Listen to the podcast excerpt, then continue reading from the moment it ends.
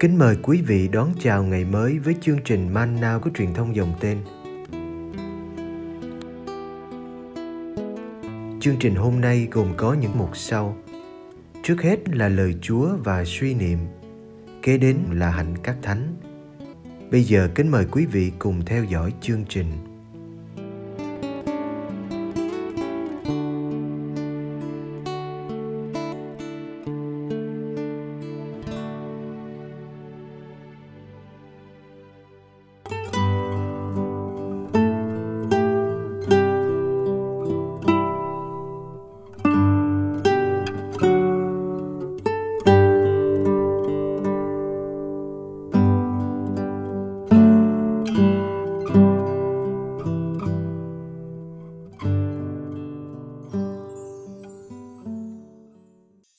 Chiên lạc Matthew chương 18 từ câu 12 đến câu 14 Anh em nghĩ sao? Ai có một trăm con chiên mà có một con đi lạc, lại không để 99 con kia trên núi mà đi tìm con chiên lạc sao? Và nếu may mà tìm được, thì thầy bảo thật anh em, người ấy vui mừng vì con chiên đó hơn là vì 99 con không bị lạc. Cũng vậy, cha của anh em đứng ngự trên trời, không muốn cho một ai trong những kẻ bé mọn này phải hư mất.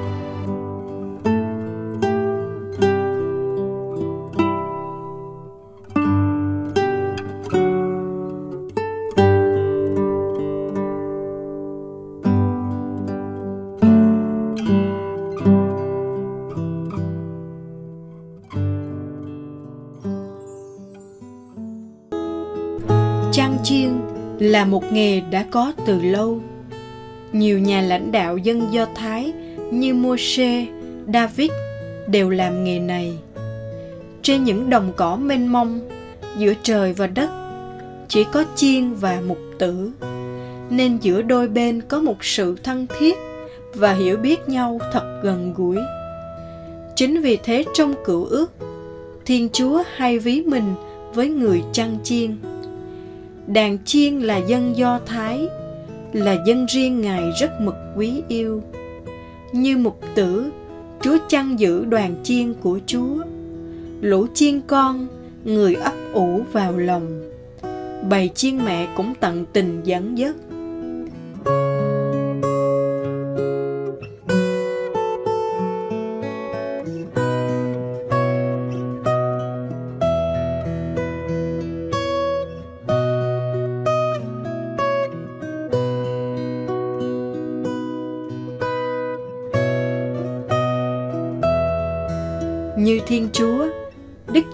Cũng ví mình với người mục tử tốt lành.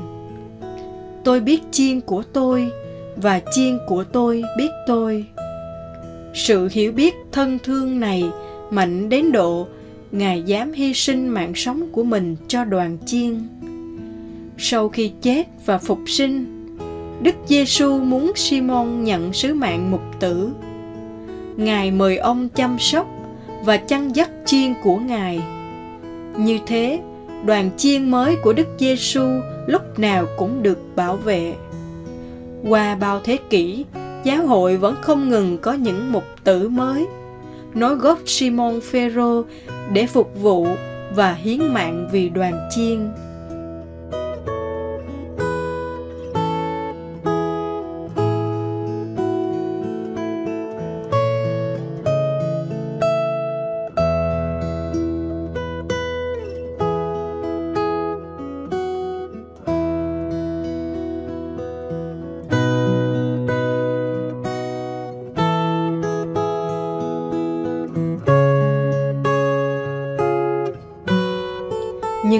Giêsu không dạy người mục tử chỉ lo cho cả đoàn, mà quen chăm sóc cho từng con chiên một.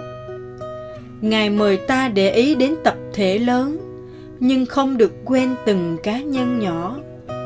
Có khi chỉ một con chiên lạc lại khiến người mục tử bận tâm lo lắng, đến nỗi để 99 con trên núi mà đi tìm con bị mất không phải vì coi thường 99 con không lạc, nhưng vì người mục tử không muốn mất con nào. con chiên lạc lại có chỗ đứng đặc biệt trong trái tim mục tử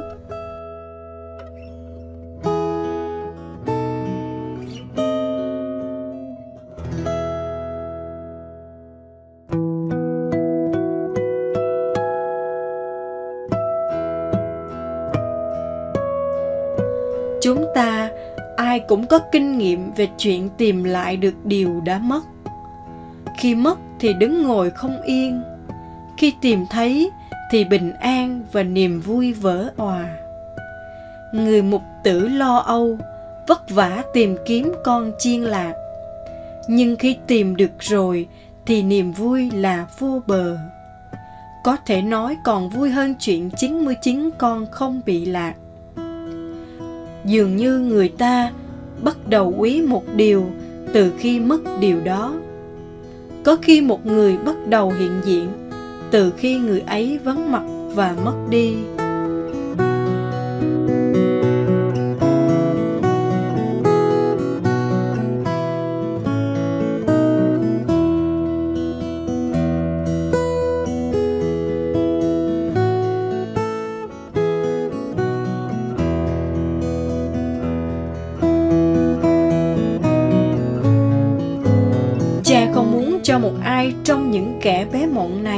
Phải hư mất. Cha muốn cho mọi người được cứu độ và không muốn mất một ai. Mùa vọng là thời gian chúng ta nhìn lại những người bé mọn quanh ta. Những người từ lâu đã bỏ nhà thờ. Những người mất lòng tin vào chúa. Mỗi người chúng ta phải là mục tử cho nhau, chăm sóc nhau, quý nhau, khởi đi từ những người trong gia đình trong nhóm bạn thân quen. Chúng ta quý nhau vì thiên chúa quý từng người chúng ta. Chúng ta chẳng thể mừng lễ giáng sinh nếu còn một người đang lạc đâu đó. Nếu chịu mất công đi tìm về, chúng ta mới được hưởng niềm vui trọn vẹn.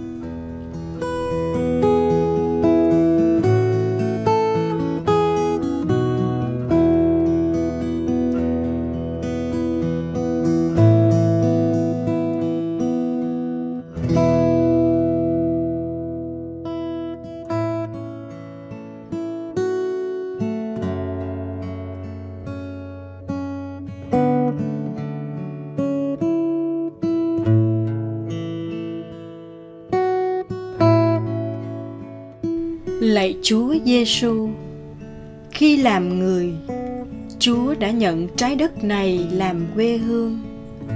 Chúa đã ban nó cho chúng con như một quà tặng tuyệt vời. Nếu rừng không còn xanh, dòng suối không còn sạch và bầu trời vắng tiếng chim thì đó là lỗi của chúng con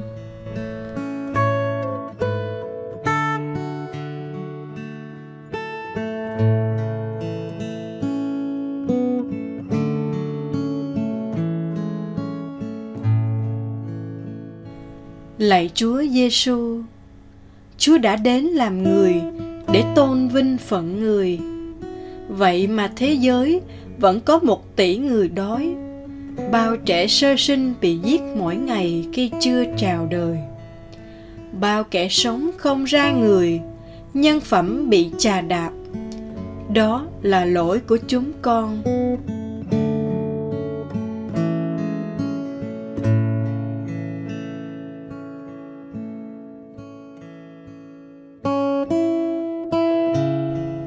Lạy Chúa Giêsu. Chúa đến đem bình an cho người Chúa thương.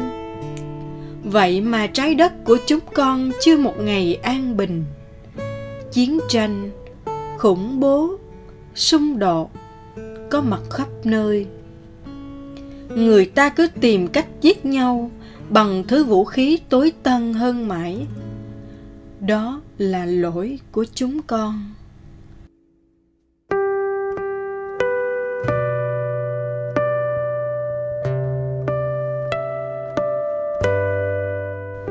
Lạy Chúa Giêsu ở Bethlehem.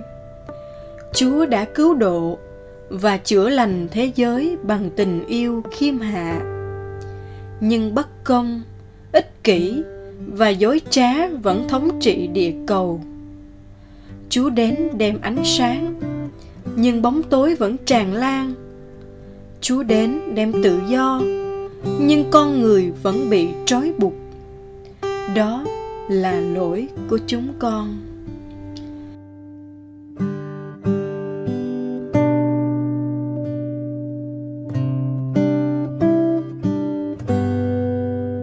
Vì lỗi của chúng con, chương trình cứu độ của Chúa bị chậm lại.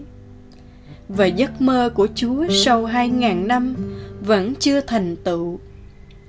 Mỗi lần đến gần máng cỏ bê lêm, xin cho chúng con nghe được lời thì thầm mời gọi của Chúa để yêu trái đất lạnh giá này hơn và xây dựng nó thành mái ấm cho mọi người.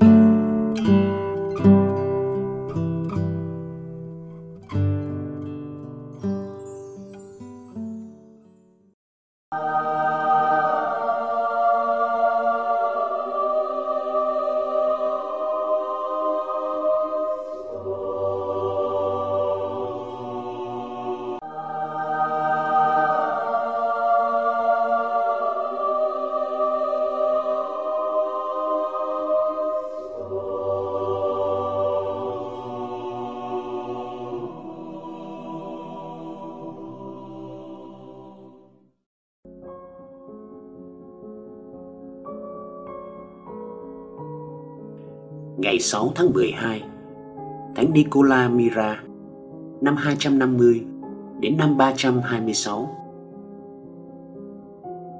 Việc thiếu những dữ kiện xác thực của lịch sử không ảnh hưởng đến sự nổi tiếng của các thánh.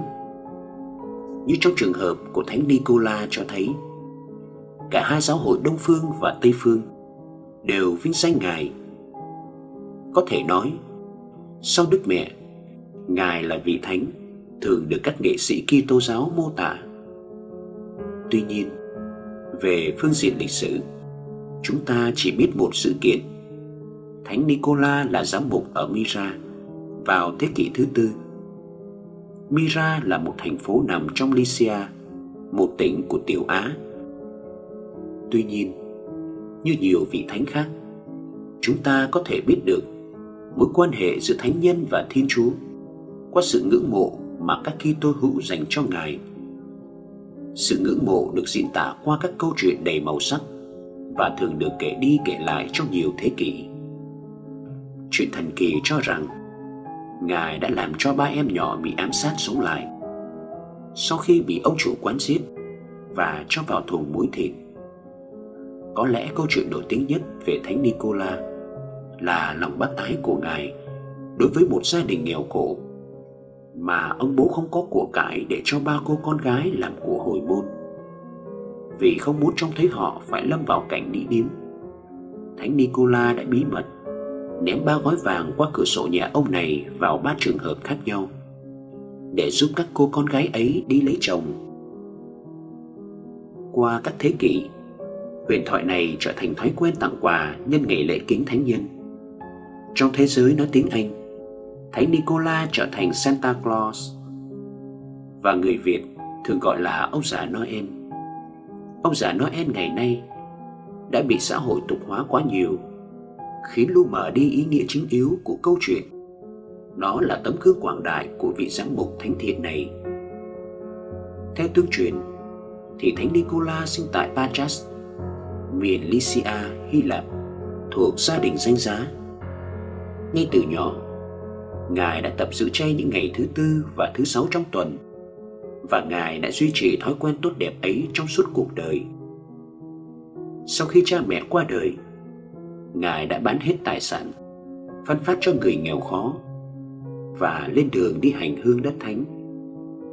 Sau đó, Chúa đã thúc giục Ngài đến thành Mira, nơi các giám mục đang hội họp để chọn người kế vị Đức Giám mục thành này mới qua đời.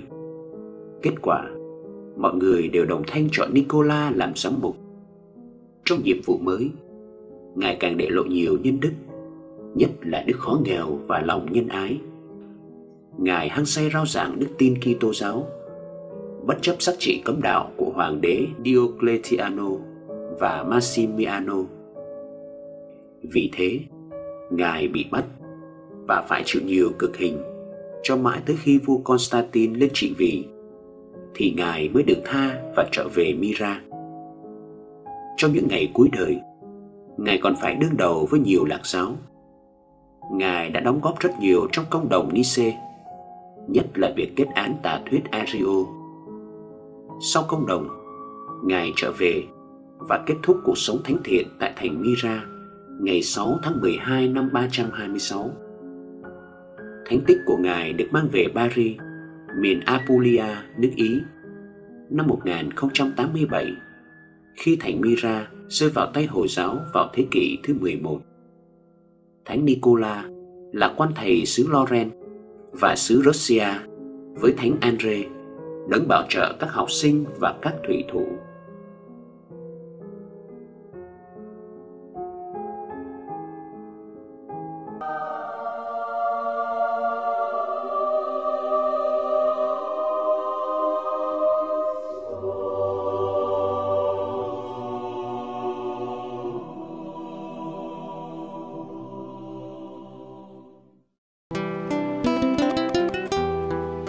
Cảm ơn quý vị đã theo dõi chương trình. Kính chúc quý vị một ngày mới tràn đầy niềm vui và ân sủng của Chúa và mẹ Maria.